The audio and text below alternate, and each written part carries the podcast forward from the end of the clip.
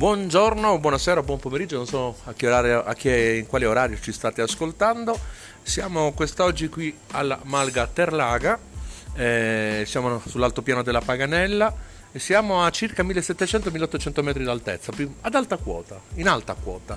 Siamo insieme a uno chef, a un maestro, al dio della ricetta dell'arte culinaria e l'abbiamo qui con noi eh, lui si chiama Verardo Antonio e siamo venuti a trovarlo proprio qui. Lui dalla Puglia arriva fino in Trentino, fino Salento. a questo...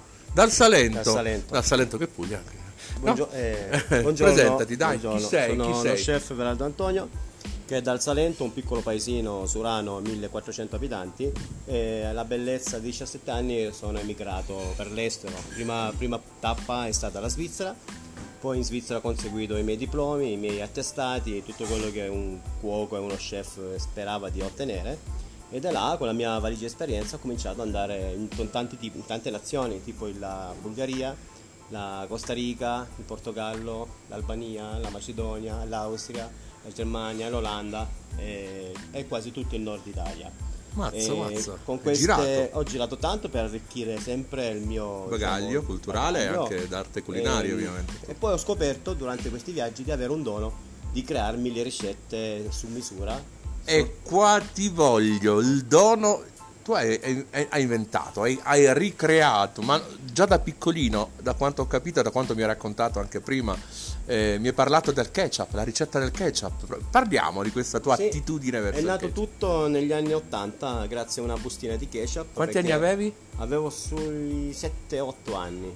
All'epoca ancora non esisteva il ketchup nel mio paese, ma in una pizzeria, Che ricordiamo il tuo paese era?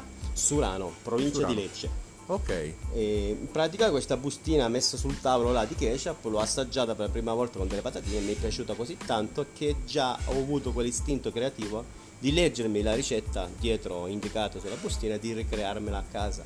Ricreandola a casa però gli ingredienti erano vaghi, diversi e è risultato un, tra virgolette, uno schifo.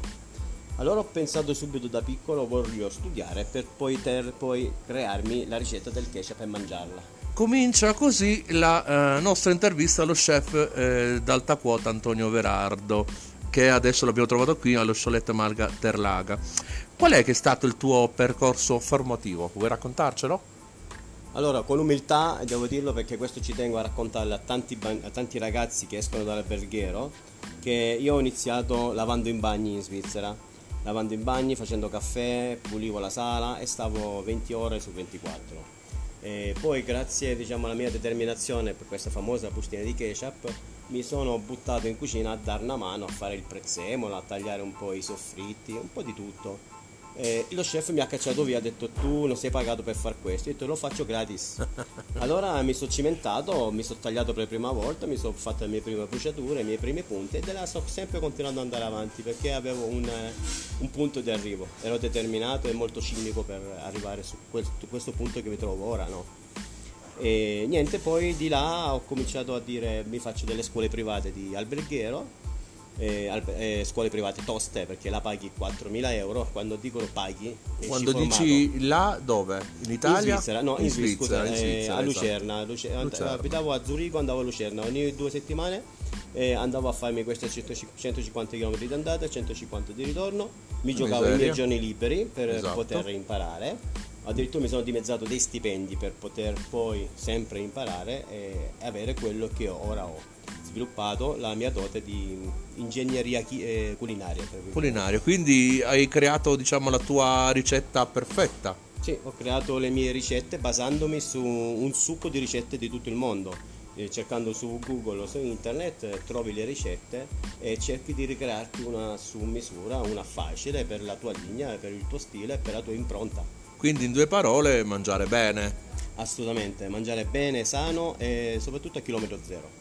Io preferisco farmi in casa le maionesi, i ketchup, le patatine fritte, tutto fatto da me perché ho, ho inventato delle ricette, grazie anche a delle ricerche su Google, per poter poi essere, tra virgolette, unico per me stesso. Perché Ma- a me piace essere unico, no?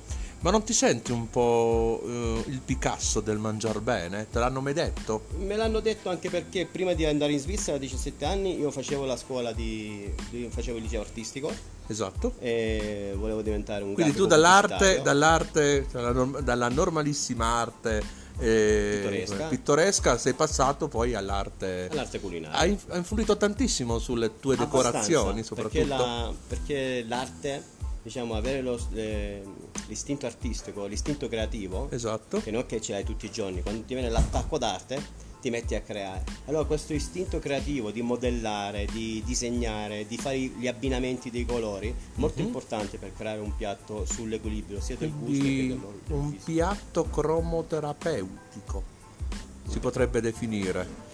Sì, tra virgolette, un piatto per... Allora, se io insegno ai ragazzi come, cuci- come si cucina a modo Esatto. mio, si divertono, creano, eh, hanno passione, non vengono solo per i soldi, ma vengono perché ci si gioca in cucina.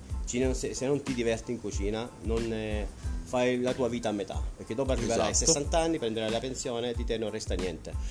Parli di giovani, ma ehm, in, in teoria il, il tuo motto, più che altro il tuo motto, ma per i giovani che vogliono intraprendere la tua passione, qual è? Eh, il mio, motto per, per i giovani è semplice semplice, eh, creare, no, usare delle materie prime, Creare anche magari usare delle sì, materie cre- prime. usare delle materie prime per poter poi creare delle opere d'arte. Non, ci, non prendiamo solo una zucchina, la sbollentiamo e la mangiamo. Creiamo, mettiamo una, stucchi- una zucchina, caramellizziamola, eh, svaporiamola, affumichiamola, creiamola e facciamo un'opera d'arte. Buona o cattiva che sia, ma esce sempre un'opera d'arte. Esatto. È un consiglio Sì. che posso dare ai giovani di essere umili, di non uscire dall'alberghiero a 17-18 anni io sono già uno chef, un cuoco. Dovete almeno fare una gavetta di 5-6 anni, eh, essere bat- bastonati dai chef, che questa frusta, non sempre la carota è utile, anche questa frusta vi segna che poi quando gestirete una cucina capirete cosa vuol dire avere in mano la responsabilità. Esatto, quindi quanto è importante, eh, visto che parliamo di, anche di lavoro, di lavoratori, di ragazzi che intraprenderanno il tuo mestiere, ma quanto è importante lasciare quindi un'impronta di sicurezza con il tuo datore di lavoro?